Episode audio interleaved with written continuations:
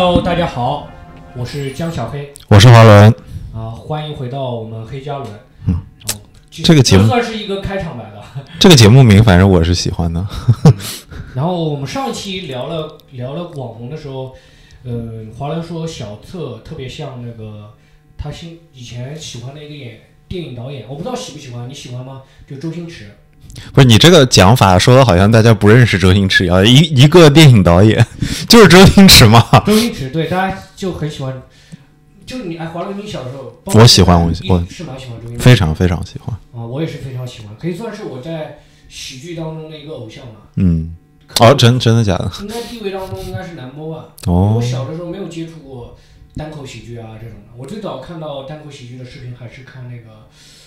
个凯文哈特的视频，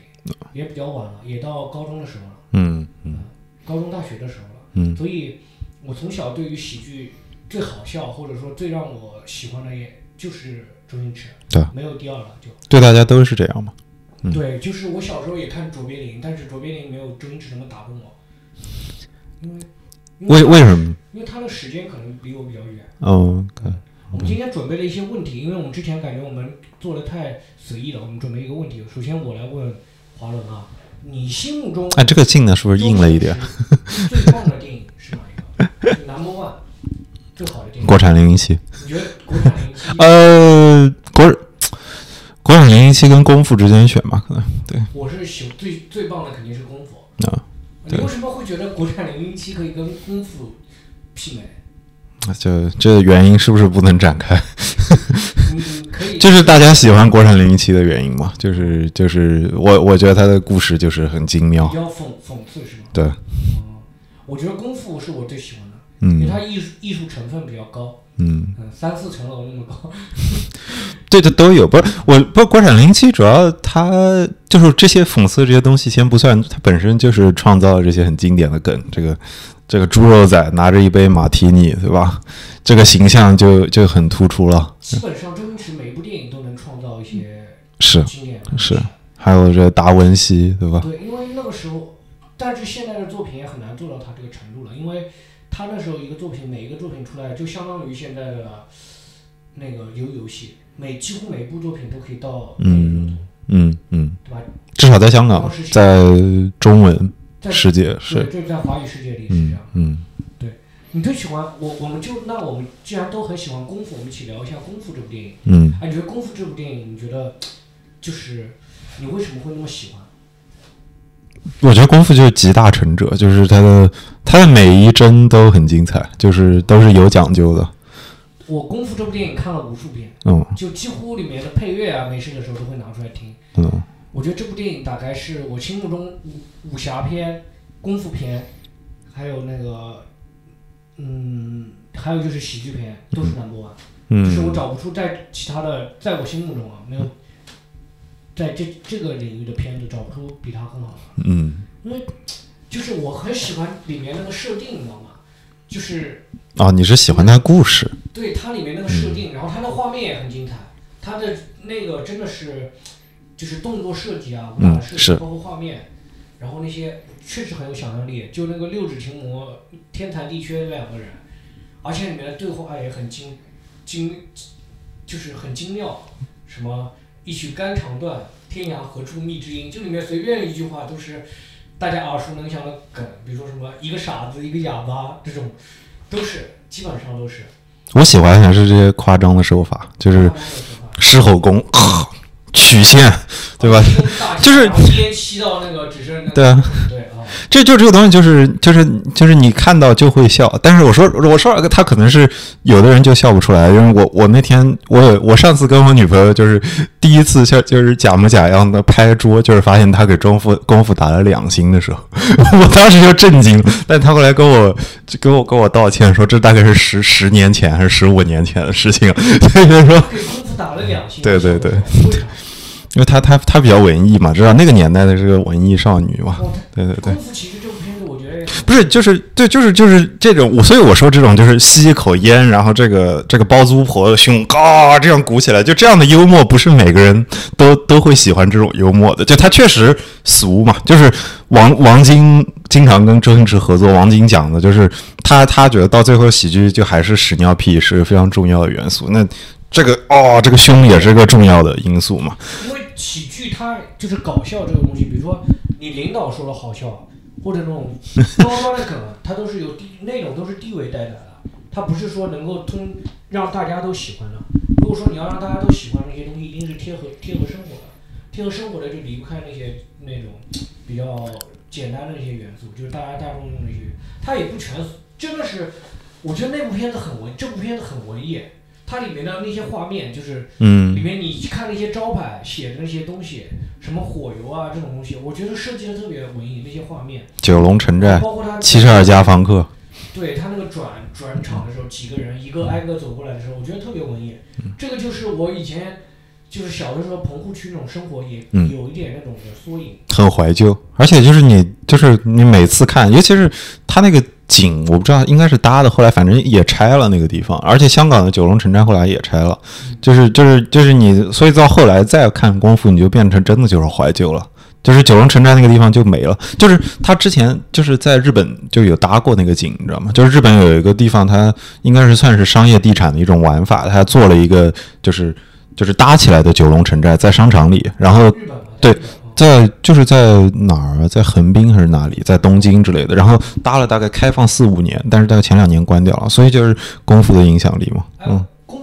他们是因为看了《功夫》这部电影，然后才搭的那个九龙城。我不确定，有有可能是就是整体喜欢香港电影，但是可能这个是其很大一个原因，因为九龙城寨是就是香港那种文化代表嘛，它是这种就是清朝跟英国交界，然后三不管的地方，就是很乱。对然后又有黑帮文化，都有对在里面。但是周星驰就把它表现成这样，就是很精彩。我觉得它呈现出来很精彩。嗯，这个很文艺，其实文艺片不一定非要是那种侯孝贤、嗯贾樟柯那样的，就是这种也算，我觉得也很文艺，而且里面那些展现出来的情感还是理想化的。就是我很喜欢那里面的设定，就是那个小小混混，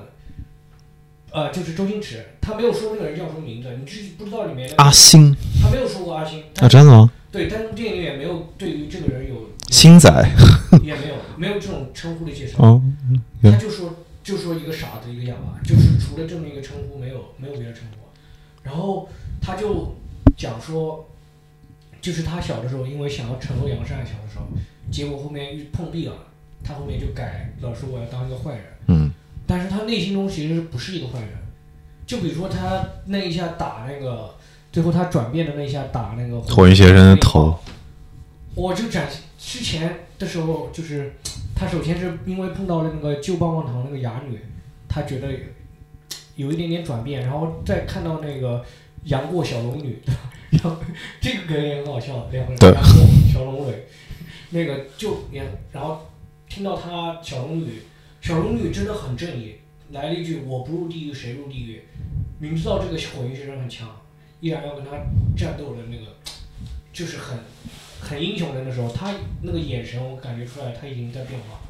然后后面因为他每个人物都立起来了。我觉得人物是很立起来的，对，每个人物，呃，除可能除了那个，我说实话，除了这个棒棒糖这个姑娘，我觉得她没有怎么立起来，她真的就是一个作为一个意象在用，对吧？你不知道黄圣依这个演的这个姑娘到底是怎么，她她就是一个哑女，然后卖棒棒糖差不多，但是其他就是整个城寨里这些角色个个都立起来了。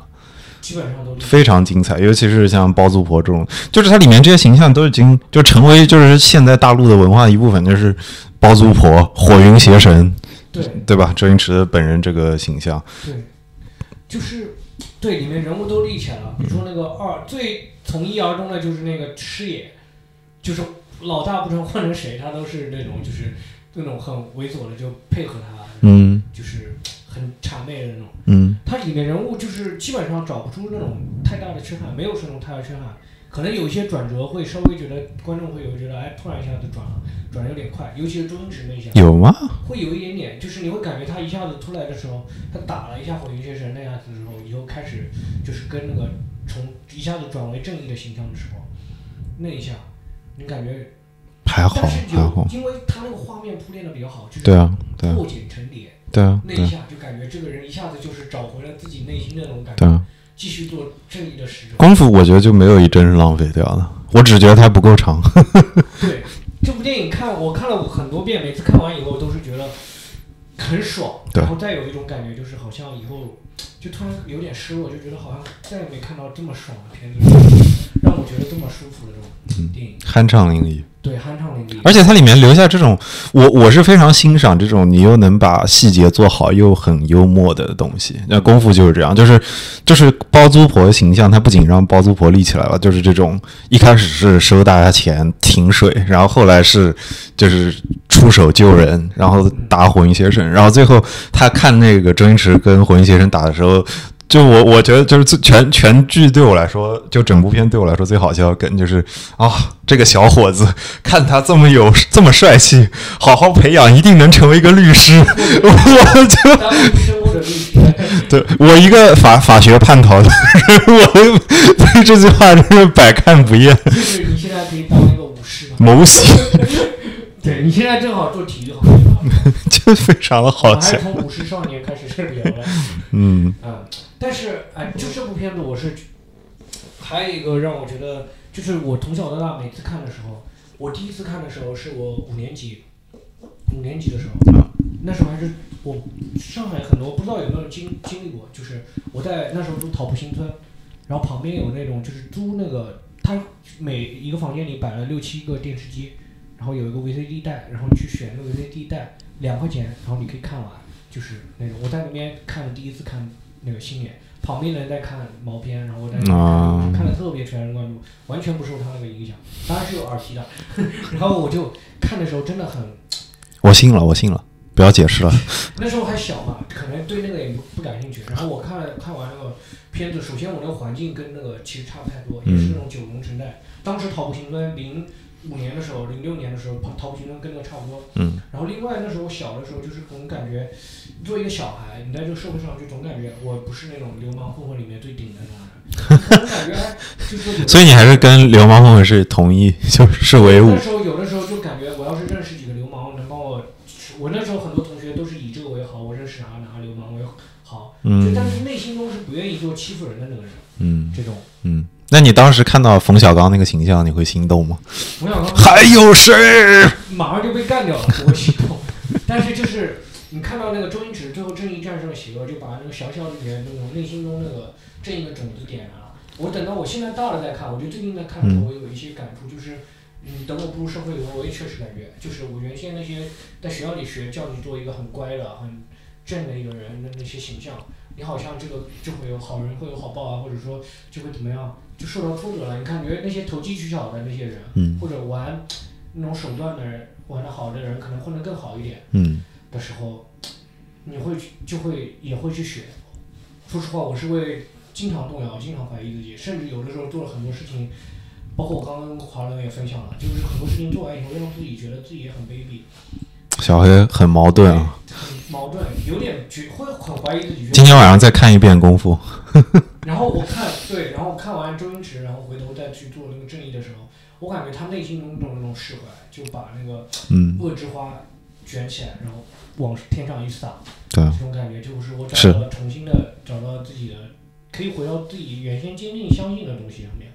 我这就是这种好片子的味道，就是你小的时候看跟长大了看又看出不一样的东西，而且每个人看都觉得有一点东西。像是那种童话故事一样。对啊，对啊，你就是你，你儿童的时候看它像是一个童话故事，孩子都能看懂。那你长大了，你就能看懂中间就是不容易的那些地方。因为我，比如说我自己，我去我学武术学的多一点，虽然我现在坚持没有那么多，就但是你就一下子就能开始欣赏里面这些，就是让这些硬桥硬马的功夫自己出来，自己打的时候的精彩，而且就是他的每一帧给的那个筋道，就是就是看的我就很感动。我说实话，而且他用的是那个，对吧？那个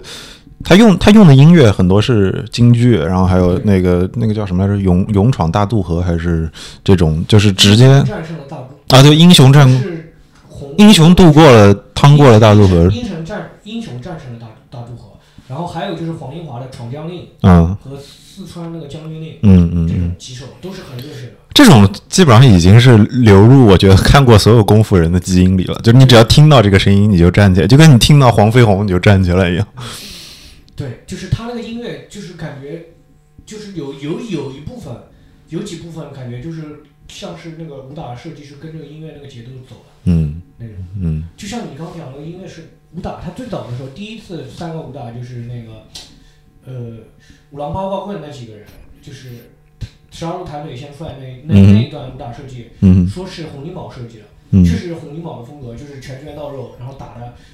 节奏没有那么快，嗯但是就是有那种真功夫在里面。五郎八卦棍出来的时候，就董子健他爸，那个人是董子健他爸，然后我不知道董董子健是谁，可能是个流量明星 看出来的时候，哇，那真的帅！他那几下，砰砰砰那几下，包括那个洪家铁线拳出来的时候，其实我那个什么弹腿十二路弹腿那个，我还挺能想象的。嗯这和我们以前认识到那种厉害的功夫差不多。但那个洪家铁线拳出来的时候，光然后手是套那个铁环的那个，嗯我觉得这个以前我都没有想到过。然后嗯最有想象力的是让我觉得就是他那个六指琴魔。嗯是。那个画面，然后包括那个八卦掌那个八卦八太极八卦那个，嗯嗯就是杨过杨过嘛打的那个八卦，嗯，就是把两个人就是转圈绕成了一个八卦阵。我觉得当时看完了以后觉得特别好笑，小的时候就觉得这部片子充满了想象力，就是就感觉徐克还是很强的，他设计那些画面。嗯跟这部片片子融合了两个人的风格，就约等于，嗯因为洪金宝干一半不干了嘛，然后徐克在接班，正好融合了两个人的风格，嗯然后还挺流畅的，就不感觉衔接上有什么太大的问题。你你确定没有袁和平的味道吗？就是主要是那个徐对啊是徐克，就是袁和平，对啊对啊徐徐袁和平是徐克的御用的那个对啊对对，因为他都用了黑客黑客帝国那个动作嘛。对就是就我我自己看的时候，我的感触，尤其是后来的感触，更多的是就是致敬，就是因为因为基本上功夫的里面凑齐，包括他让这种硬桥硬马功夫的演员出来，跟后来出就就是就是就是你见到这些演员上来打，有很多就是以前的，就是。就是真的，就是港片的功夫片的，就可能你会再往前推二三十年的这种邵氏的片子里面的这些师傅们，在那个时候他们就已经成名，现在是老师傅，还在里面出就是出人头，然后或者是他们以前是武行里的人，就去年还是大概几个月前，国内大陆录院线上过一部片叫做《龙虎舞狮》，你知不知道？你有没有你有没有去看我知？道那个是一个纪录片，对，就讲香港武行的。对我当时看完那部片的时候，我我跟我女朋友去看的，然后我就再一次质问了她：“你真的怎么会给功夫打两分呢？你你看这部片，你你既然喜欢看龙虎舞狮，你能够欣赏这个 这个武行的这个牺牲的精神，那功夫它就是在用它最极致的方式致敬武行的这种牺牲的精神因。为你全靠那种就是就是武行的牺牲，就是为了呈现出这种优美还有就是。还有就是它里面这种人物就是武行来出就是诞生的地方，就武行就是从这种小人物出身的地方爬起来的，所以然后发现里面那些武行就是假，就是过着那种平凡落寞的人的生活对的时候，对。这个让我也觉得是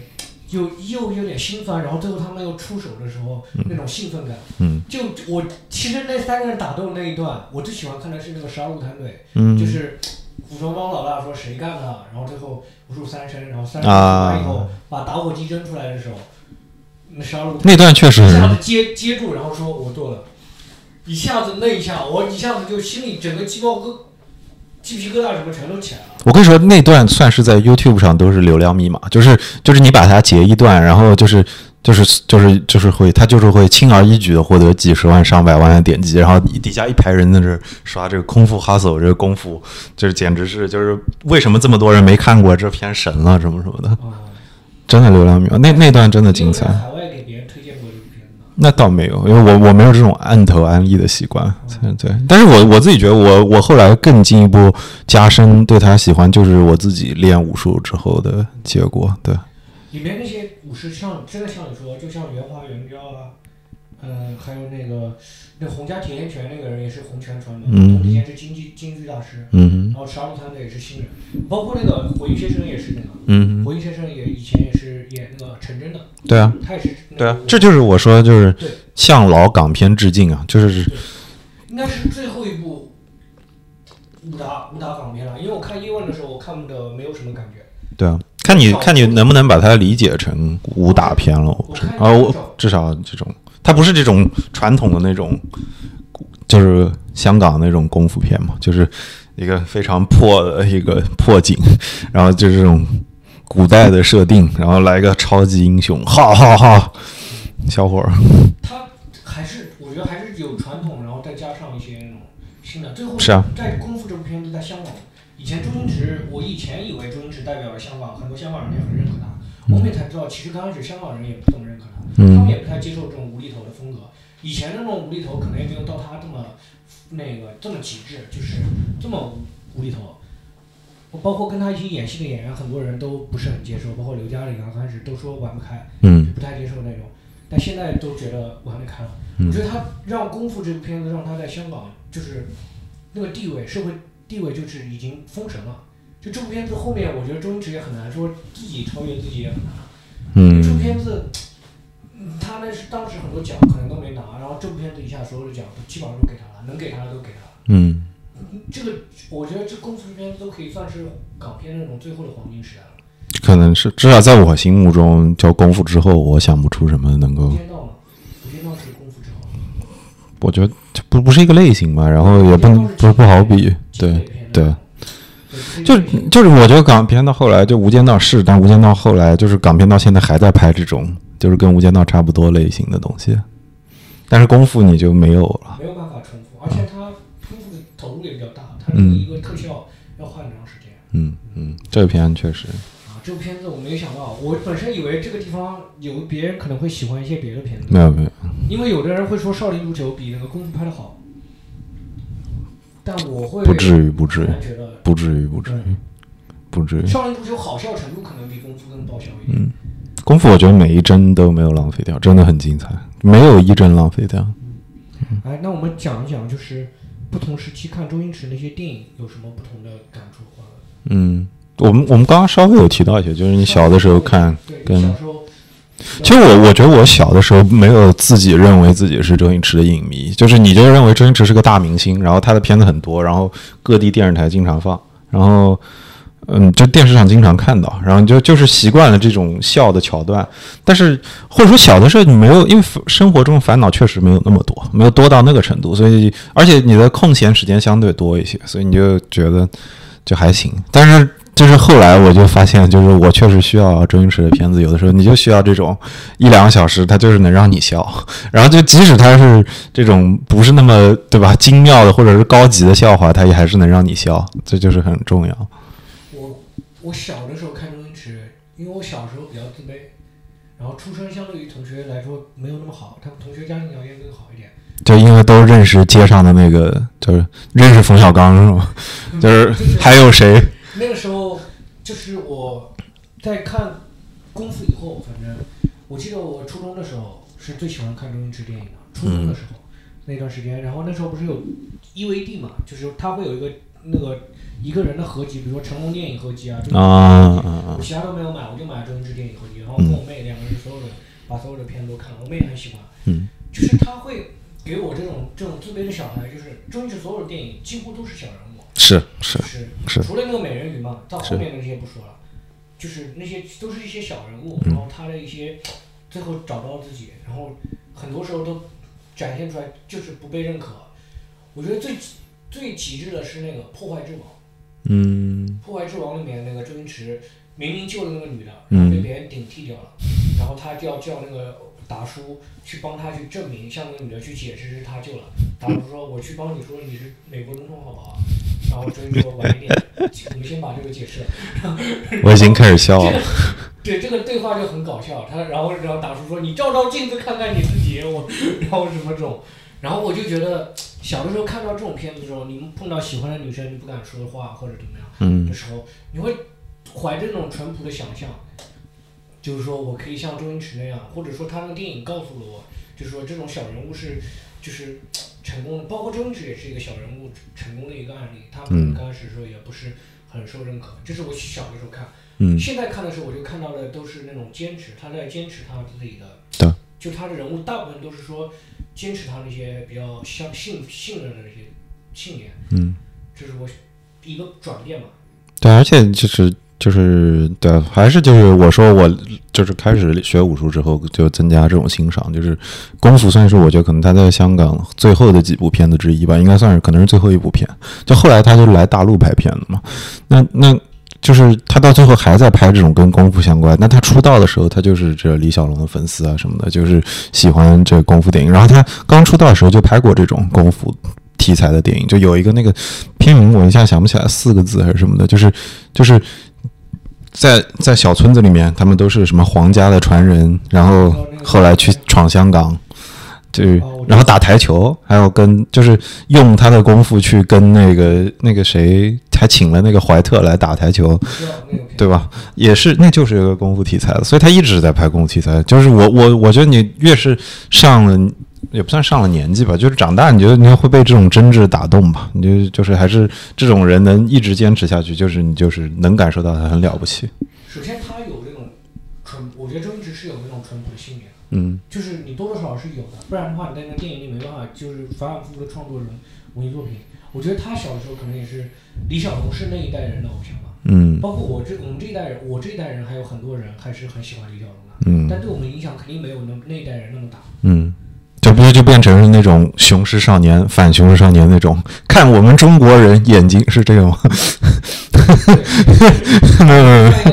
没有。下第一期，因为第一期流量播放量不高。没有播放量。没有播放。然后，对，然后刚刚那个就是讲周星驰的偶像是李小龙嘛？他在致敬李小龙的同时，我他创作出来新的东西的时候。绝对不是那种完全的李小龙的风格的东西，他只是融入了李小龙的元素，然后我们最后再去拍的时候，李小周星驰变成了我们这一代人的偶像。你可以看到无数的中国的喜剧片子里面，很多地方是在模仿周星驰的，嗯，包括周星驰电影里面很多地方借鉴了很多其他的人的元素，比如说金凯瑞啊或者谁啊元素，他借鉴很多，算是借鉴吧，不算抄袭吧，嗯，因为没有人告他嘛。就是就是借鉴嘛，他做他做归做，但是他明显做的不一样。这就是为什么我上次说导演小策的那个很像周星驰的原因。他有很多片就是直接在挪用，不一定是周星驰的电影，但是香港电影是很多的。然后你，但是因为他用了山东的村子里面的老奶奶老爷爷，所以你一看就知道那肯定不是港片里的周润发或者周星驰，对吧？但是他还是就大家一看就能有那味儿了。嗯，对对，就是一样的。当时还就听说他因为那个包中包租公包租婆叫小过养过小龙女这个梗，嗯，给了金庸八万块钱 稿费，挺好的。八万块钱版权费，嗯，版权费啊，这个事情还蛮蛮有意思的。嗯，但是而然后金庸看完了自己也觉得很好笑，就是那两个包租公包租婆，确实。而且他我觉得这两个人比那个。真实金庸自己写的《杨过小龙女》更有意思，我觉得这两个人，要是延伸的话，可以拍拍他们两个的故事。那个说法是什么来着？是说他觉得《鹿鼎记》里的韦小宝是最接近的韦小宝，就是周星驰版本的《鹿鼎记》是最接近的，对，最接近的，因为比较比较细细谑那种。嗯嗯嗯嗯，对。刚刚讲到了就是周星驰，我们看一下我们第三趴。刚讲到了，哎，我周星驰给那个。喜剧带来很多影响嘛？就刚刚你这是华伦总结的一个嗯东西，就是很多影响，就是小特啊什么的都在学。嗯，包括我们这一代人模仿就很难超越他。我现在看那个周星驰新拍的几部片子，就比如说《美人鱼》啊，或者那个《大话西游之那个伏妖片》还是《降魔篇》这种，嗯嗯嗯，就看完以后都是感觉那些人就是在模仿周星驰。嗯，因为周星驰电影里面原先有一个周星驰的主角，他是主角，其他人可以演出，只是用无厘头的风格演自己。但现在我感觉其他的人都在模仿周星驰，而且大陆的人好像就是不是很擅长那个无厘头这个风格。但是到那个做不到他那个水水平。所以这就是我看到小测片的时候我很开心的地方，我就觉得就是。我自己是这么想这件事，因为周星驰一直有个传言，就是大家说跟他合作的时候是很痛苦的嘛，因为他的要求很高，而且他不会妥协，而且就是就是可能在大陆拍完片子的效果，就让你觉得周星驰当导演合作出来片子并没有那么好，至少就是纯粹是他导而不是他演的片子，就是甚至《长江七号》你都觉得还可以，《长江七号》其实我觉得还可以的，我觉得还可以的，但是《长安七号》的问题还是这样，就是《长安七号》是他演的，《长安七号》是他是他导，但也他演。但是如果纯粹是他导，不是他演，那个片子的风格感觉，你觉得还是好像是周星驰想要往那个风格拉，但是演出来就不是那么回事儿。就你你最终还是缺了那个灵魂，所以这个可能是他导片子最大的问题表吧。演的能力这是 number one 的，没有办法替代。可能就是别人对啊，就你没有办法，就是好像就是也是王晶吧，在那个在在圆圆桌圆桌派上面说嘛，就是大家都不知道周星驰是多好的演员，对，就你你就是很难，演得出那种感觉，就是他他的讲出一些台词啊，或者演出那种表情啊，就是很到位的。而且他在走你觉得假吗？就是他演的无厘头，无对厘头这个东西就是很假的一个事情，嗯只有他演你会觉得很合理。嗯就是他叫出来那个老太婆，然后被人家打了，然后就叫人家回去再我再找一个，这种你就觉得很合理。这要是别人做，你就会觉得有点做作。包括黄渤啊，中国很多很好的演员去做的一些事情，好像都不太适合。而且有一点，我觉得演员有一个问题就是，还有一个就是语语系的原因，就是广东话讲一些梗，比如说你们讲说，哎，那个人被打得很惨，打得他连老妈都不认识他了。嗯嗯就我们其他除了广粤语区那一块会这么说话以外，其他的人都不会这么说话。嗯就包括周星驰电影，我看那个石斑鱼的配音，我都觉得哎，比他那个粤语本本本来那种感觉可能，反正这个我是可以接受的。嗯。我记得有一两部片子，周星驰的电影不是石斑鱼配的音，嗯嗯。我看完以后就觉得不能接受，那个配音就达不到我要求的那种那种感觉，就是他那种嗯。给人感觉很强，就一定是那种香港氛围。我觉得他的片子风格就是很统一了，就是你没有办法轻易的改变这种风格，你看到你就是会笑，但是你很难让其他人还原出来，就是就是，尤其是而且周星驰导还有一个问题，就是他的咖太大了。别人就是你，哪怕是黄渤，实际上黄渤在离开了周星驰的电影，在其他正常的片子里，他的发挥都不差的。黄黄渤很少有什么片子你说他完全拍砸了的，但是你黄渤放在跟周星驰合作，大家一定会把你们俩去比较，这个就没办法。就是咖太大了。也许之后就是有一天你一个演员黄渤在当一个什么导师，那大家又拿别人跟他比，但是黄渤你要把他跟周星驰比，我觉得就 就不不是一个风格的，就就你疯狂的石头就就是另一种而。且跟周星驰手嗯下拍，比如说周星驰要跟李小龙比的话，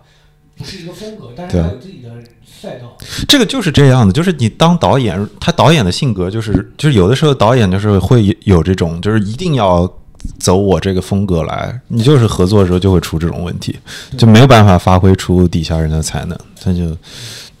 我对啊，就就是就是没办法，就是这样子。我们有的时候，如果说你要想要超越一个自己原先的偶像，你不能就是完完全全的去照着他的赛道去走，嗯你要进行一些自己结合自己。像小策，为什么还能大家能看啊？你像黄渤演那个，我都已经说实话，我已经看不下去了。嗯。就周星驰拍的那些其他的片子，其他人在学他的东西的时候，我是真的有点看不下去的。嗯嗯。那种，我不知道下一辈零零后可能还比较接受，但是对于我来说，我以前习惯周星驰以前风格的电影的时候，嗯，就你看那个戏里面，即使没有周星驰啊，就比如说功夫里面周星驰出镜很少了，你像其他人的时候那些对白你都可以接受，就是周星驰不在，然后然后让内地的演员去演的时候，啊，也有可能周星驰对内地的演员可能没有像香港的演员那么严格，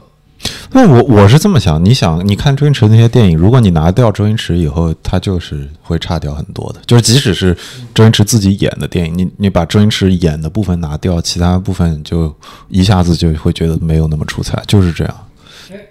但功夫不是，功夫其实还好，功夫周星驰就是他是是，所以功夫就不一样嘛。功夫是这种神片，功夫其实在周星驰的电影中间也是神片中的神片。对，他超越这个周星驰的部分了。嗯然后有一点，我觉得就是没有结结合自己自身的背景，因为嗯就是你说黄渤就跟那个香港的那个风格就是不是很像，嗯。可能他要如果想要成为，哎，你喜欢黄渤吗？我喜欢啊，我觉得还不错，他演技还是很好的。比如说什么杀生啊、斗牛这些片子，我觉得看的时候是没有什么违和感。嗯。但是演那部片子，他怎么演就是差一口气。但你说的这几个都不是喜剧片啊，《杀生斗牛》不是吧？杀生斗牛不是喜剧所以你疯狂的石头喜欢吗？对，疯狂石头我很喜欢。嗯。但是那个时候黄渤的演就很好，疯狂的石头就是本土化的创作。或者这种上车走吧，上车走他最早的对最早的片子，但《疯狂的石头》是喜剧片嘛，它就是一个很本土化的，里面出来的人物，这是一个很棒的喜剧片。嗯。但你不会跟他就是你说这部片子他自己成为风格，就在他自己的风格当中，虽然说他借鉴了那个两岸大烟枪的那个嗯。呃那个编剧编剧吧借鉴了，但是它是很本土化的东西，嗯。你不会觉得这个片子比那周星驰什么电影，你说去比说差很多啊，或者怎么怎么样差的吗？就没有什么比较，因为这是一个单独的也很好的，他自己在自己的赛道上就是很棒的一部片子。嗯。就包括小策，你刚刚讲小策，他拍这个山东味的那种嗯。无厘头，他只是借鉴无厘头的元素。如果周星驰真的去拍一部李小龙那个打片，周星驰打不出李小龙那么精彩，对对，他打不了那么快，嗯对吧？嗯那他是在自己的赛道上进行合作的。那如果说我们喜欢，如果喜欢什么偶像什么的，你只需要借鉴他一些比较好的东西。我我我是这么看，就黄渤这件事，既然我们提到了，因为他出现在周星驰的电影里了，就是就是黄渤，就是你你你就感觉就是。就是你就感觉大陆的喜剧片可能有走过一个弯路，就是要就是受周星驰的影响太深了，所以大家都觉得哦，他的这喜剧片卖这么卖座，所以大家都要那么去拍。但是不，但是直到后来，最终你走出来的是沈腾或者是黄渤，这样就是就是他们不是一个完全不是一个路数的。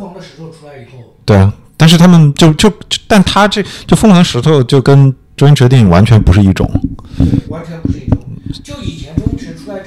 大陆是有喜剧片的，比如说，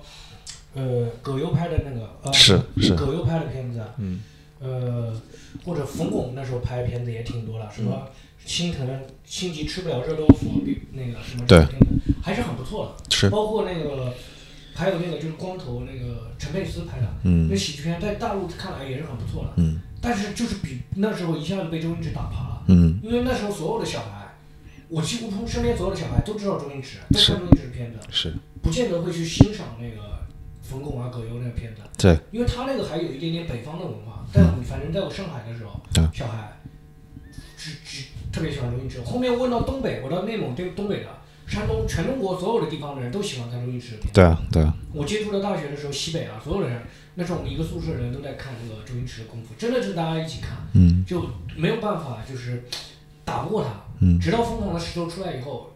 嗯，不仅在喜剧的爆笑程度上，在那个风格上有一个自己的道路。以前一直在模仿周星驰啊，比如说什么《月光宝盒》，郭德纲也拍过的，嗯。什么类似这种周周星驰这种风格的电影，嗯。很多人在学，但是就是做不到，对啊，没有一部片子到那个周星驰的及格线的都没有。所以就是不能学，我就觉得你不能学。对你只能融入他的一些元素，就像小特就是学了一些无厘头的元素，嗯，他整体还是自己的风格，对啊。他在自己的东西上面加一点东西。但我们也不要把小册拔太高了，我没有把小，我没有觉得《小策》是一个在及格线的作品，是能看。有很多那种模仿周星驰那种烂片，不能看的多了，嗯然后制作也很大了，嗯后来也是请的香港明星，可能找曾志伟啊这种，找了很多这种明星来演，最后演出来完全不一样。嗯甚至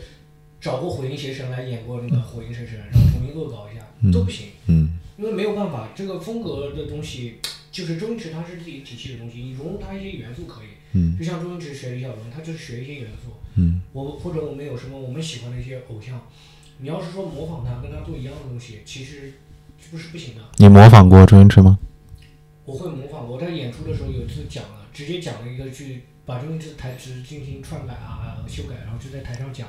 后面发现不是自己的风格。不，你你讲一下这是什么？可以讲吗？这个段子就在这个梗上做一些呃创作，嗯，但是后面没有什么没有什么效果，观众还会觉得很奇怪。就是哦，所以他不是很响的一个包袱。对，没有没有包没有响，嗯就是完全没有笑声，观众只是觉得奇怪，因为演出这个东西，不是但是嗯嗯它是在自己的基础上嗯，你首先在自己的基础上创作，然后你学的时候学到什么东西，都是变成自己的东西以后才进行去消化去。那你看过其他的，就你们同行单口讲单口的人直接模仿或者是用周星驰的东西吗？好像比较少，啊因为周星驰最精彩的部分是他那个动作。嗯，他你这么觉得他喜剧能能够就像《疯狂的石头》只只在国内有有受众了，嗯你嗯出国以后别人就不会觉得喜欢了。嗯因为他很多地域梗，里面的方言那种对的，都是台词，对可能翻译成英文就不好笑了。但周星驰的电影很多那种动作的部分，功夫啊、少林足球啊，嗯当然你如果老外看也会少体会到很多里面那种台词的那种意味在里面嗯，嗯但是它整体还是能看的，就是过去台词，他那个动作也是很搞笑。但是但是我觉得周星驰其实没有在海外传播的那么开，他他在还是在亚洲传播的开可能，但是其实也没有传播那么开。在东南亚可以还是可以。对对，那个但到欧美就就不一样了。有个原因，首先那时候香港片子也没有打出到就是海外，除了动作片，除了那个成龙功夫的功夫片可以打到海外，嗯对周星驰的片子也哦、也就少林足球和功夫是走到海外。因为之前还是你说像那些不是就就我我说海外就说欧美啊，我不是说韩国、日韩这种，日韩肯定是收收得到的，但是到欧美，我觉得它就是翻译不出来，就跟你疯狂石头你就是卖不出，也也可能只能在中国卖一样。你感受不到甚至就是《武林外传》，《武林外传》出过这个事情嘛，就是台湾电视台引进，然后就是效果就是不行，对啊，就是就是不行，就是这个还背后是有这个文化的影响在，你要看懂它，就是有一个门槛。对有一些需要那种文化背景的。对，你看没没看过周星驰的人听我们这期节目，根本不知道我们在聊什么。对，但是这就是韩国片电影为什么能出来的一个原因，他拍的都是类型片。那韩国，对韩国电影，他拍的类型片，你感觉这个片子，你说很韩国吧，他只是用了一些韩国的元素，你换一个人，你嗯换个地方随便都能拍。但是周星驰那个就很本土化了，嗯嗯，他这个艺术作品，我觉得，嗯我说一句实话，我觉得比那个韩国的片子更有价值一点，因为你拍那你这韩国电影说你拔的太高了，部最近很火的，比如说《鱿鱼游戏》啊，或者那几部片子，那这些不不能完全代表韩国电影了。对，当然这肯定不能代表韩国电影，但是韩国最后就是出流传海外的一些片子，包括《寄生虫》，《寄生虫》嗯这个片子其实是个类型片，嗯就你能很能感觉出来它是它是一个什么类型的片子，嗯跟韩国本土的文化结合的不是很深，这种就像这个莫言的小说，你看只有山东人看了，山东那人看和别的地方中国别的地方人看和老外看完全不一样。莫言，嗯，对，也许吧，也许吧。。这个我觉得不太一样，就是喜剧，我们还是聊喜剧吧。就是，嗯，就是他，我觉得很重要的是那种本土化的创作，嗯嗯，然后他把他本土化的东西，把香港的一个文化传播出来。就是就是就是有门槛啊。理解一些东西，嗯比如说撒尿嗯牛丸、猪肉佬这种东西，这在我们的语言体系里是没有这个人，嗯嗯嗯，是他是他带出来的。对啊。那现在这些就是港式茶餐厅都要感谢一下周星驰，对，爱人销魂饭，爱人销魂饭。嗯，至少大家能接受他，我觉得有很多是港式的文化。我大概就是去香港餐厅，我还想象着有一个周星驰那样的小哥出来，嗯，那个走出来的样子，嗯一毛巾一甩，说你点什么那种，行运一条龙，他拍那个蛋挞嗯蛋挞店，嗯嗯就是他把那个香港的本土化，就当然香港本身东西也毕竟是一个比较小的城市，他把所有的能拍的东西，我觉得拍的已经很角角落落了。那这个就是他很遗憾的地方嘛，就你从功夫你就能看出来，他是很想把就是香港跟大陆的东西是连接起来的，它里面穿插了这么多元素。到后来他直接上大陆拍片了，然后他也是政协委员嘛，我没有记错的话，但是就是这个嫁接的效果一直不是很好。他甚至还就是在网上有这种就是很容易拿来当这种不转不是中国人的就是 highlights，就是什么我们中国人为什么不能拍好片什么什么，就是带着一口港普的味道的，就这种很能容易煽动了，但是就是确确实实就是很难啊。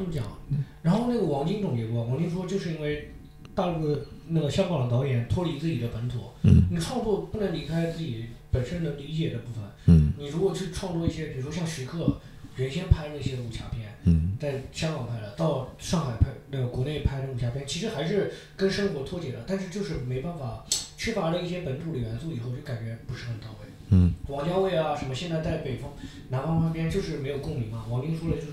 缺乏一些共鸣。那笑这个东西门槛就是很高，我觉得笑就门槛就很高。就黄黄西在中国就依然谁都不服，不是吗？对，这个是我你你认同吗？就是黄西在中国演出并不是很成功。没有肯定到不了他原先在对啊国外的时候那么高的成就。对啊，我相信就是这种华裔的美国的喜剧演员回中国演也，但是有有一些也许可以，但是我觉得像黄阿丽，我觉得她至少不会火成那个程度，她只能火在一个，就是嗯就是那个黄阿丽，那个那你知道那个演员吗？啊，黄阿丽就是那个女演员，就是讲黄段子，穿着大孕妇穿着讲一口黄段子那个杨笠刚出来的时候被说称号叫中国的黄阿丽，很早以前的刚出来的时候啊。这个中国是许，我之前对杨笠没有感觉，但你这么一说，我其实有点，我有点激动了，就是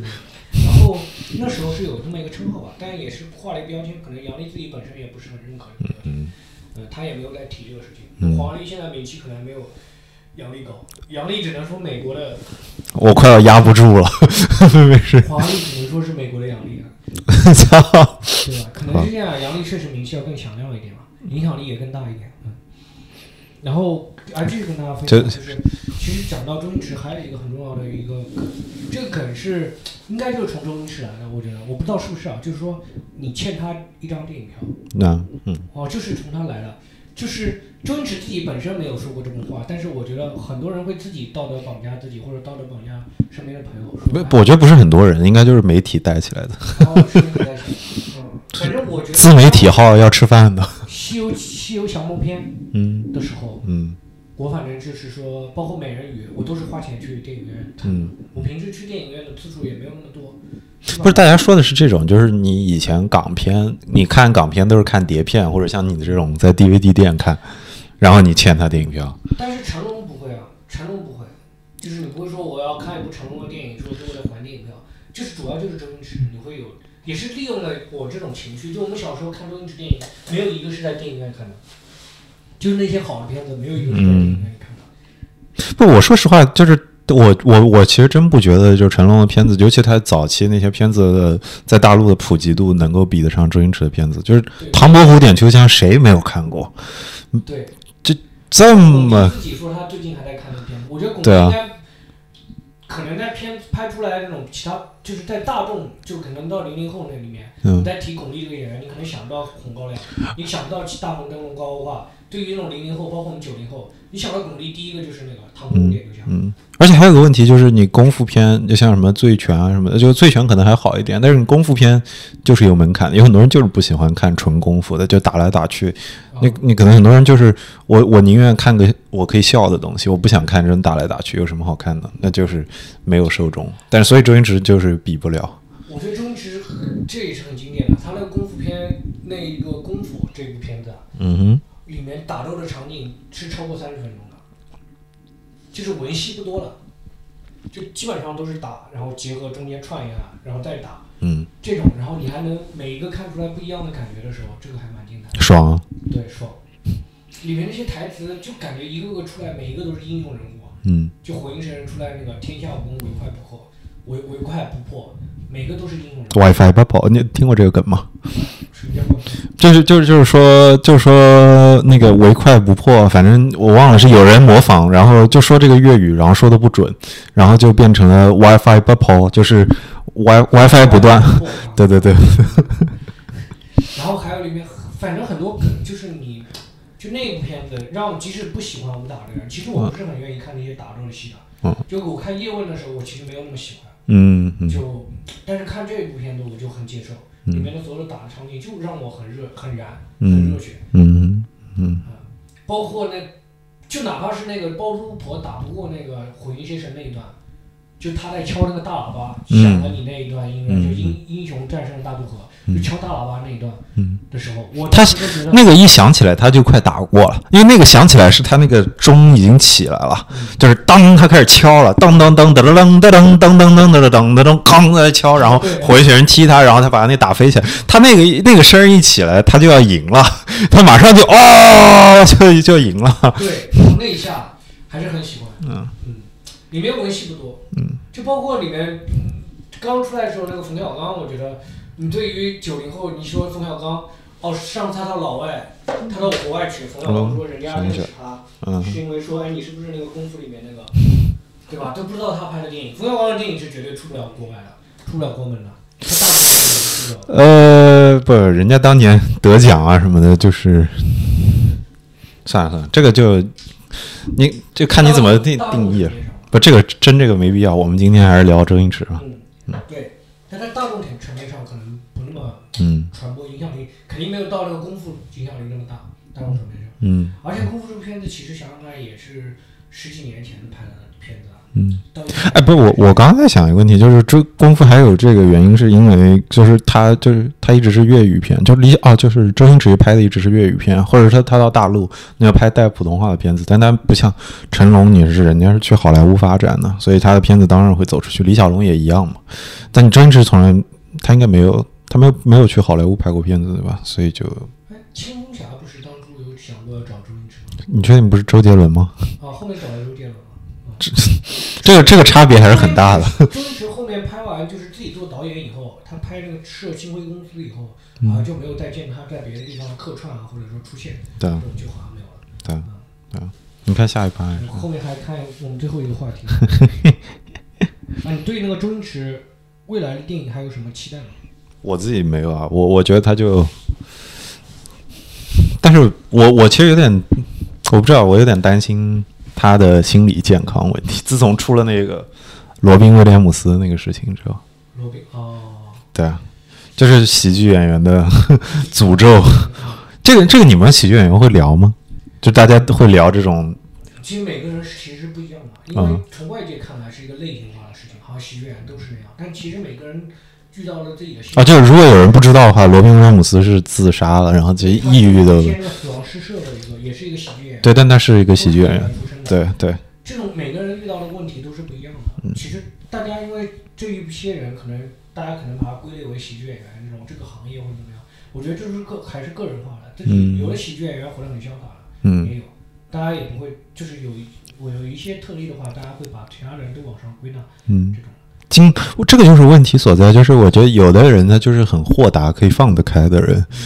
但是周星驰显然不是这种人。就周星驰是，就我在看那个，就是就是我前面提到那个，我说那个不转不是中国人，就是轻松可以获得几百万播放那种，就是为什么我们中国人不可以拍好喜剧或者拍好电影呢？就是就他在大陆接受采访的时候。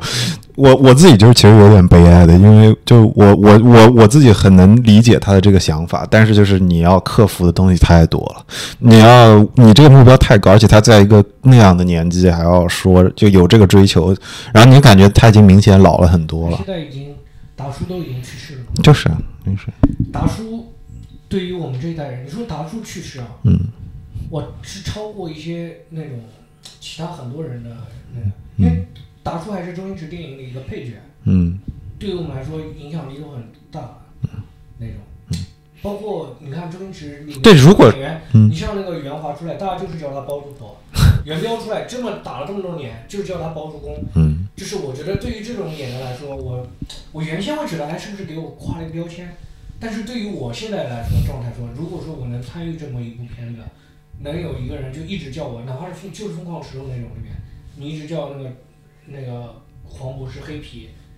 那个就是他给你这么一个出在参与这么一个片子里，你我会觉得演艺生涯是很完完美的，因嗯，为很多人是没有机会。对啊对啊，没有机会被大家接知道了，或者说你的东西拍了很多片子，你知道市场上那么多烂片，然后能有一部片子被大家记住，我觉得已经很了不起了。对啊，但是周星驰，我不知道他后面能不能，就是我觉得他要想自己超越自己，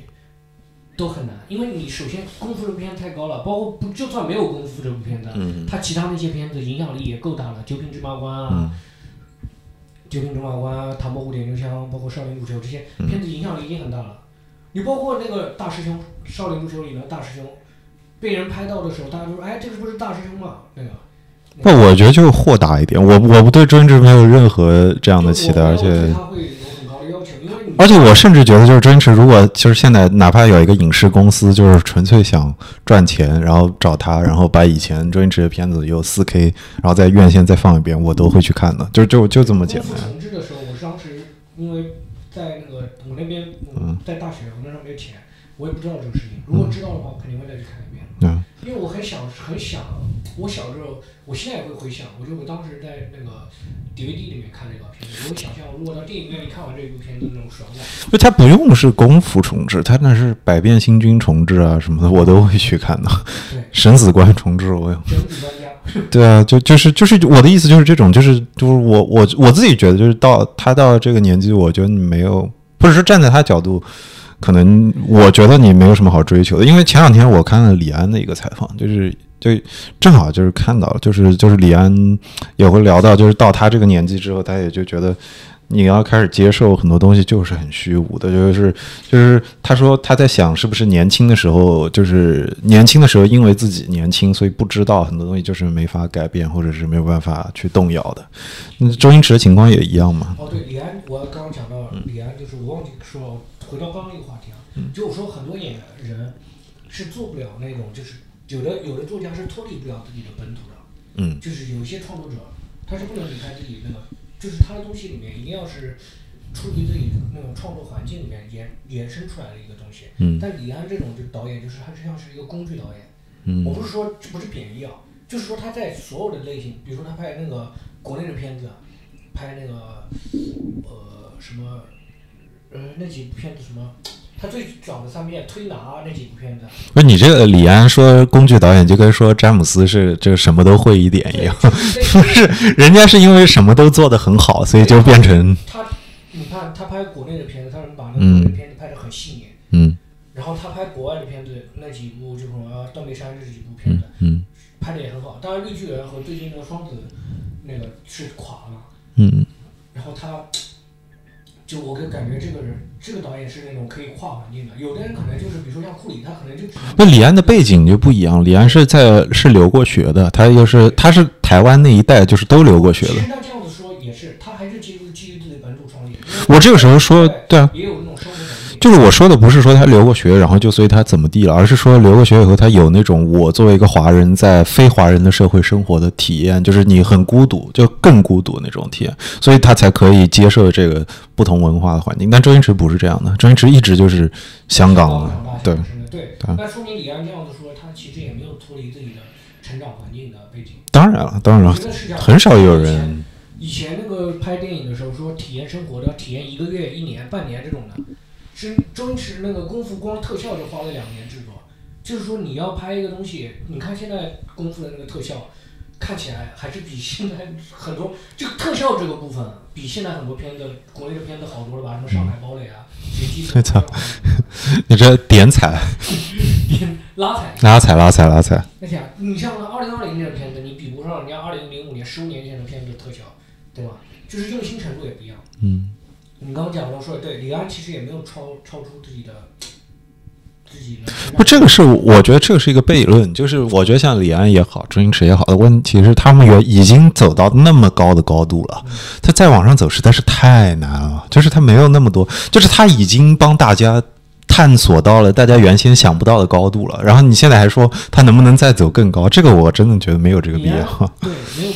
对人，而且艺术家也有一个创作高峰，也有低谷的。要不然说你到了最好的地方的时候，你不可能一直往上升，你可能到最好的时候，你就有可能就要下来。那我现在觉得，就是我现在如果就是一切都能顺心的话，我现在最想看的是周星驰出来带带货，我绝对会去买的。我我一个从来不看什么李佳琦、薇娅直播、电商直播的人，但如果周星驰出来带货，我跟你说，我跟你说，我我攒了这么一点点钱呢，我就那看来周星驰对我们影响还是很大，嗯愿意为他花钱嘛。对啊，但是其实他不值钱。不是重点在于就是我希望他就是放下，你懂吗？就是哦不不一定，他有可能挺放下。你看他片子的时候，你可以感觉出来他是有一些自己的。你比如说看他最近拍的那部片子叫《喜剧之王》，《喜剧之王二》嘛，这部片子，你感觉是有他自己的那些导演的一些镜头啊，他把想要把自己的作为导演的功力展现出来了。但是整体的片子可能观众不不太吃了。嗯。然后你看李安，其实是我觉得李安说那个话一定是拍在《双子》之后了，《双子星》之后，因为他拍《双子星》的时候，我看出来李安是对整个电影行业有一个探索。嗯他就是说我要试一下那个飞机，试一下这种，就是我们未来电影往哪里发展？因为电影行业现在也是面临首先疫情这个行当，另外就是 Netflix 这种嗯网飞这种那种线上的冲击，就导致大家现在嗯，就国内可能去电影院还挺多的，国外海外应该去电影院的人现在不多了。你这是在引用斯科塞斯电影还是电影吗对，对吧有点这种感觉。？Cinema，但李安当时的，嗯当时的就是说我要创走一条路，包括他拍那个比利林恩的中场战士，对啊，你感觉他也在探索技术上的探索，嗯他在技术上的探索比较多一点，他在那个电影的艺术上面，就是编剧啊或者怎么样，他花的时间可能没有那么多。嗯，但这个就没办法，我觉得就是周星驰，就是李安是科班出身的，而且他受过的教育还是很深，而且他的资源也很深，而且他他站的维度甚至可能更高，因为你比如说他的他一直是尝试去连接各地的电影节，而且做了很多年这个事情，而且他来大陆，他他经常去北京电影学院就是讲课啊什么的，这个就完全不一样，而且。这个就是积累的问题，就是你年轻时候的积累可以帮你在之后就是有延长你的职业生涯，就是这样。但是就他做这些事情，我觉得有一个原因是因为他他对电影行业他有一个负担，他觉得说其实这个事情我做不成，我也要去帮大家去做一个探索，就像卡梅隆做三 D 一样，嗯，这种或者就是卡梅隆倒嗯。没有他这么冒嗯。冒进，因为他做了两个比利林恩和那个双子星，我觉得他自己做的时候就知道这个首先投入这么大，嗯然后找的这些明星都是巨星，然后他也知道这个事情，我觉得他应该很清楚他自己知道这事情可能会垮。不，我觉得这个悖论就是，你想，如果双子星就是跟那个比利林恩的问题是周星驰遇到，我觉得那个打击就会非常的大，就像美人鱼或者这种情况一样。你周星驰他可能还是在做一些特效那种特效，他可能没有到那个探索的没有这么大，就是整个电影技术，因为是我我的意思就是，我的意思是就是他太执念了，就是就是周星驰，我觉得他不就李安是能过这种坎儿的，但是我觉得周星驰的心心里一场尝试失败以后，他现在来了一句这个话，就说我觉得现在这个事情有时候要接受这个事情虚无，其实也挺悲哀的。对啊，他没有很坦然，如果说这个话的时候，其实他没有很坦然，他还在较劲。那是吧，那，是如。果你真的很坦然，你就不说这个。你看过那个著名采访没有？就是威尔史密斯说李安生气，就是我今天生气了，就这是李安最气的样子。所以，所以李安就是很能调节自己的人，但是周星驰我相信就不是一类人。周星驰。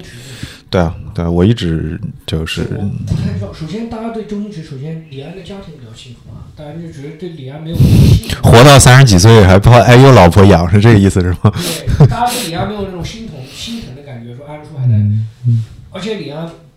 比如说你看到李安很疲惫啊，你几乎看到所有李安出现的地方的时候，你感觉这个人都挺挺疲惫的。哎，他好像是创作状态，就有的时候我也感觉是，就我为了录播客或者嗯演出的时候，我会把自己调到一个兴奋度比较高的状态，嗯但是我一下来的时候，一下播，然后就会变得特别疲惫。嗯下播说的好像是直播的，但是就是一下播就变得比较疲惫嘛，对啊，就是你会感觉到，但是我的创作状态下，就比如说写稿，我写一些很搞笑的稿子的时候，就当然也写不了多搞笑，能力问题啊，但是我的创作状态都是他那种比较疲惫的状态。嗯所以我原先可能会觉得有点心疼安安叔，每次看到他采访的时候，我觉得哎，他好像是说感觉是通了个宵，嗯几天几夜没睡觉这种可能。但后面我看到他好像一直都是这种状态，他可能也习惯了，就没有那种心疼的感觉。但是周星驰每次出来的时候，大家总会觉得有点心疼，因为觉得他好像承受了很多，然后他表现出来的时候比较沉默的时候，你会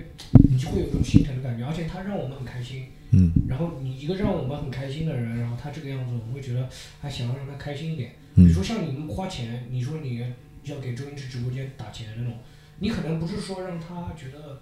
说呃我周星驰缺你这个钱，因为他很早就是炒房就实现财务自由，再次也比我们有钱嘛，对吧？那肯定啊，嗯嗯，就你花这个钱，你可能就是怕他流量不够嘛，就像大家给周杰伦那个打榜一样，就是觉得我们杰伦现在我们家杰伦还是要给他不是我，我是真的想看，就就我就看着他干这种无意义的事情也很开心，就是对，这就是就是就是开心足够开心的时候，你感觉他作为一个大导演，他说话还是很腼腆，还是不是很擅长说话。是啊，在那个马云那边，他恭维马云的时候，他说的一些话，你感觉还是很腼腆，他说话不是嗯很擅长的。嗯一方面可能有语言障碍吧，嗯另一方面就感觉他就是像是一个总是出现在大家面前的时候，总感觉这个人还是一个后辈。我是很尊重你活到五六十岁还能很腼腆的人呢，就是就没有那种油腻中年男人的感觉吗？这是一方面，但是就是这个这个是他是一个选择，说明他是坚持过来的，这个其实不容易的啊。我也是会担心自己，就是就是我现在因为二十七了，其实一般到三十岁的时候，那个人转变还是很大的。我原先遇到很多年轻的时候，我的朋友很正的、很正直的人，但是我回头就发现没有几年，就甚至不用到三十岁，到二十五岁、二十六岁，嗯甚至就有人已经开始变得比较油腻了。嗯，这种，这个时候你就是开始意识到这一点之后，再回头看周星驰的电影，就心里就会加这种心酸的地方，就是就是，而且就首先他的主角一般都不是年纪很大的吧，他要么是他自己，那就永远是就是那个年纪，就可能是至少不说不说是青年，那也是青壮年那个时期，对吧？他不会是。直直到后来《长江七号》这种情况，就是他确实演一个父亲、老父亲这种状态了，就是有一点悲情色彩。但是他他的片子你，你所以所以你就是我们自己回头看的时候，你能感受到自己力量的薄弱跟衰老的时候，就看他的时候就会，一方面是羡慕，但一方面就就是这个就是周星驰片的那种安慰剂的效果，就是你不用去担心什么烦恼或者疲惫，就是就是简单的快乐然后总会有一个结果，他会告诉你，嗯，就是那个最后都是一个大团圆。但我现在还有一丝悲凉，看周星驰电影是，就是你觉得香港肯定在不停的变化，所以就是你他的电影永远是就是设定在香港这种背景下的。长江七号，对对对，就就是他至少他在香港拍的片子是，他在大陆后来的这些片子有这种情况对，可能那个时代的香港也是那种，就是说讲究拼搏，讲究，嗯，就繁荣嘛，反正是繁荣，不管他这个繁荣到底是因为什么繁荣，但是繁荣。香港那时候就是讲究拼搏的一个时代，那很多人就需要这个，就包括现在也是，现在大家也很需要这个周星驰，因为周星驰不见得他那个内卷，不见得是说在，就比如说我们现在很内卷，我们的那个拼搏方式不见得是说在这个事情上超越别人，他是在坚持自己上面，成为成为成就了，嗯获得成就。嗯我妈就很以前，比如说周星驰说当时她拍那个《少林足球》的时候，我妈就很喜欢这部片子。嗯我妈嗯最喜欢里面一句台词，就是大师兄跟周星驰说，周星驰跑过来说，大师兄，我现在想到一个跟音乐结合，把我们少林功夫跟音乐结合。然后大师兄说，你就别做梦了，什么，嗯我这里有一份洗厕所的工作，你先干着啊。然后就是你就别做梦了，什么就这这句话，我妈听了每次都觉得很好笑，因为那时候你看他的二师兄再去，嗯，大师兄就给人去那个 KTV 拿头扛水瓶的二二师兄什么装那个自己是大佬，说我一分钟几百万这种，嗯就是都不去做这个原先坚持的事情了。周星驰还在做坚持的事情呢，嗯嗯。就是他会告诉我们坚持自己热爱的事情。哎，你这么说可不可以？就是好像感觉周星驰的电影看起来就是幽默是最大的卖点，但是你回头看就觉得这种坚持其实是，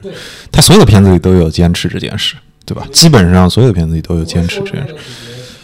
对。他就是那种最淳朴的童话的那种感觉，对，就是王对子和公主对公主那种相爱的那种。感觉。而且他这种片子就就算拍了一辈子，你你虽然后来就是风格变了，但是《长江七号》还是坚持嘛，就是他还是这这样的故事啊。这，种片子拍了一辈子，对。啊真的是这样，对。啊，都是做一个好人，坚持做，不是说坚持做一个好人，而是说要做一个好人，或者坚持自己的信念这种。嗯，他是一直一辈拍了一辈子这种片子，嗯嗯，还是很对，还是就是激励了我们啊，就反正对于我们这个时代来说，我觉得还是影响很大了。就我们现在看的时候，依然不觉得过时。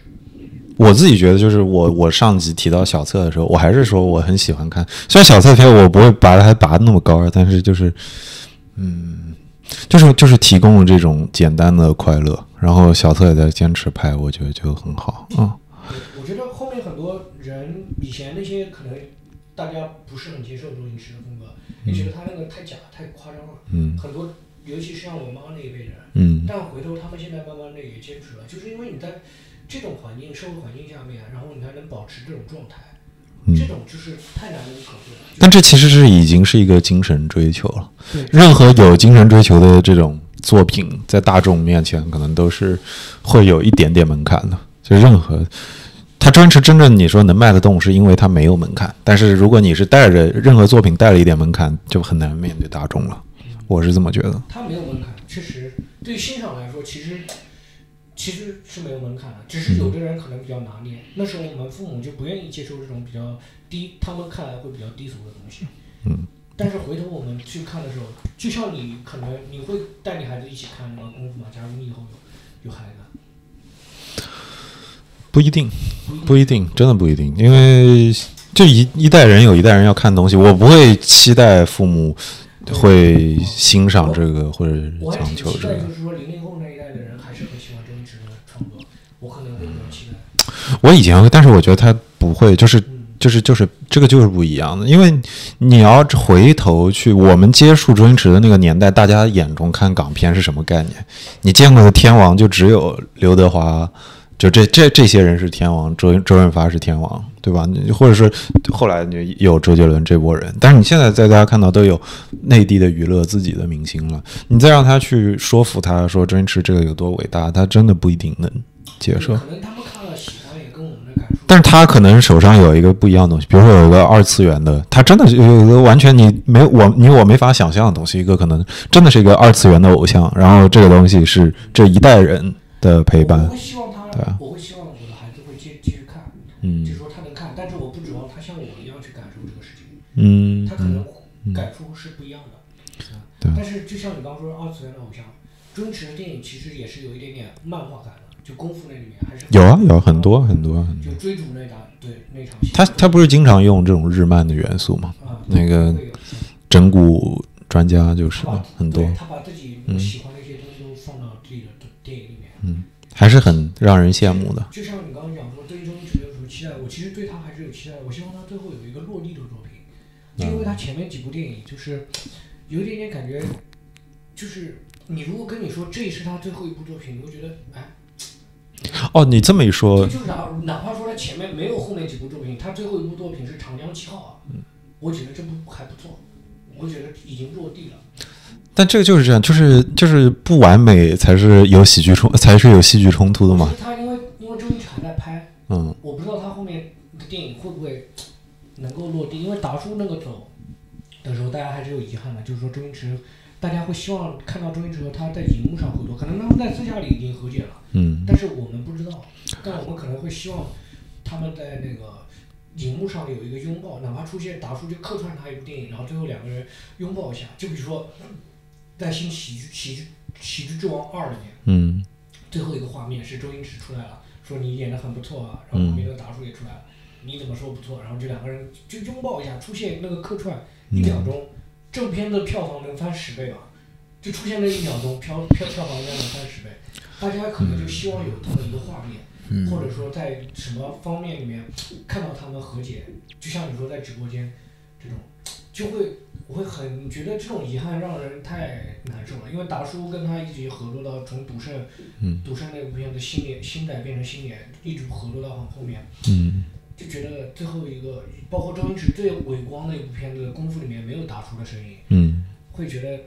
有一点点，都会觉得有一点点缺我。我我其实我刚刚在想到这个事情，就是我我其实现在希望周星驰，就是最后能有一部关于周星驰的纪录片，或者是他自己导，或者是或者说如果最后他要拍，就他还要拍一部这种收官作品，我想象中就是对我来说比较完满的收官作品，反而是就周星驰的，就是不就是不是在拍这种题材，而是讲这种就哪怕是别人拍周星驰的自述。的，比如说到底哪些人、哪些作品，他当年喜欢哪些，他他可以不用这么直白的方式来讲，以一部自传的方式，或者他来拍这种喜剧的，就比如说港港片喜剧的这种，或者是，对我我希望就是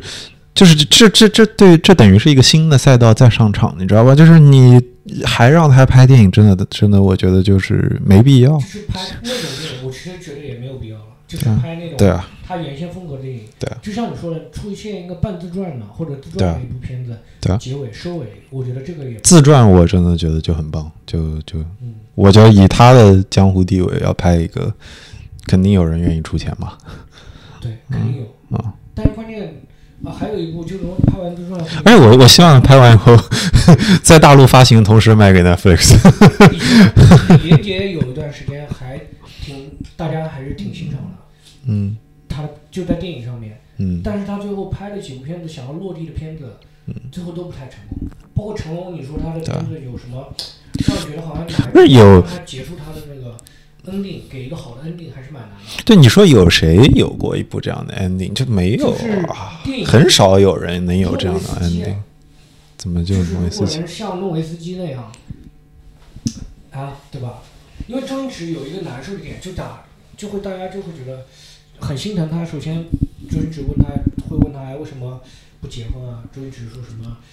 或者什么没 没有小孩子啊？周星驰表达是不是那种无所谓的状态？他表现出来是说，哎呀，我这个年纪已经没有什么机会了，就嗯感觉周星驰自己也很遗憾